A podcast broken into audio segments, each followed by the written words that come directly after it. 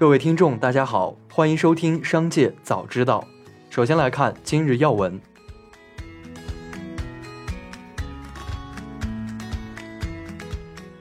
福布斯全球企业两千强榜单发布，上榜公司的总销售额为五十点八万亿美元，净利润为四点四万亿美元。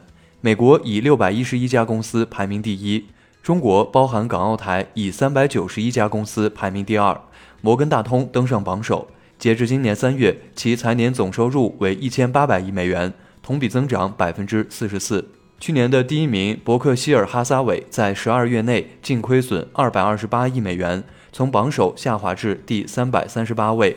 中国工商银行、建设银行、农业银行分别位居第二、三、四名，微软、苹果排名第九、第十。下面来关注企业动态。从产业链人士处获悉。华为近期已上调2023年手机出货量目标至4000万部，而华为年初将这一目标设为3000万部级别。市场研究机构数据显示，2022年华为手机出货量为2800万部。产业链人士称，这意味着华为对2023年公司手机出货行情有信心。在上海科技影都发布会上，华策影视与中国南山集团合作打造的长三角影视中心宣布启用。同时，苍城国家文化出口基地正式进驻。长三角国际影视中心的目标是打造在上海科技影都乃至长三角区域都具备重大行业影响力的四大平台：影视科技平台、产业集聚平台、对外文化交流平台以及影视教育实训平台。近日正值高考，2005年上映的纪录片《高三》也再次受关注。其中，纪录片中人物钟声明的一番话令人记忆深刻。他日若随凌云志，敢笑皇朝不丈夫。网传钟声明从曾经的问题少年逆袭成为有千万身价的顺丰副总裁，引发热议。对此，纪录片高三导演表示，钟声明确实从业于物流公司，但并非顺丰。顺丰方面知情人士回应称，钟声明是顺丰副总这一消息不实。河南许昌一名顾客吐槽，在胖东来天使城超市买的荔枝剥开后，发现数条白虫，直呼恶心。涉事超市工作人员表示，他们接到了此事的反映，及时对同批次荔枝进行了排查。工作人员还表示，荔枝是新鲜的，那些虫子并非蛆虫，而是荔枝自身携带的果虫。果虫的虫卵在荔枝里面生长，外壳看不出来，只有剥开才能知道。渔业医疗六月十一日晚间公告，终止境外发行全球存托凭证事项。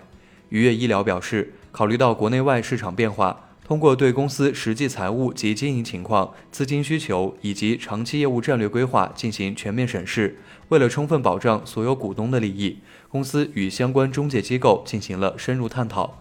经过谨慎的分析和沟通后，决定终止境外发行全球存托凭证事项。下面来关注产业发展动态。高歌猛进的券商扩招或已结束。截至近日，今年证券公司从业人员已减少多达四千二百九十一人，减少的主要为经纪人。数据也显示，多家头部券商放缓或暂停高举高打的全线扩招路线。两家头部券商人员流失均超过三百人，均来自一般证券业务。有市场人士认为，随着各券商陆续发放二零二二年年终奖。行业或可能出现离职高峰。近期水泥市场旺季不旺，企业承受价格下跌的同时，普遍进行错峰生产，以期缓解供给压力。冀东水泥公司人士表示，目前水泥市场存在需求不足的问题，且受前期库存积累影响，市场价格降幅比较明显。公司产品价格同比下滑约百分之十五，公司产线会进行错峰生产。主要是在行业协会安排下，以防恶性竞争，避免陷入价格战。塔牌集团公司人士称，今年水泥错峰生产的跨度更长，公司所处的广东地区在五月至八月每个月都停产十五天左右。最后来把目光转向国际方面，行业数据显示，今年四月太阳能发电一度占到韩国电力总需求的近百分之四十，表明它已成为韩国主要的能源来源。根据韩国电力交易所和韩国电力公司的数据，四月九日中午至下午一点的一小时内，韩国太阳能发电量达到两万一千七百七十八兆瓦，占当时总用电量五万五千五百七十七兆瓦的百分之三十九点二。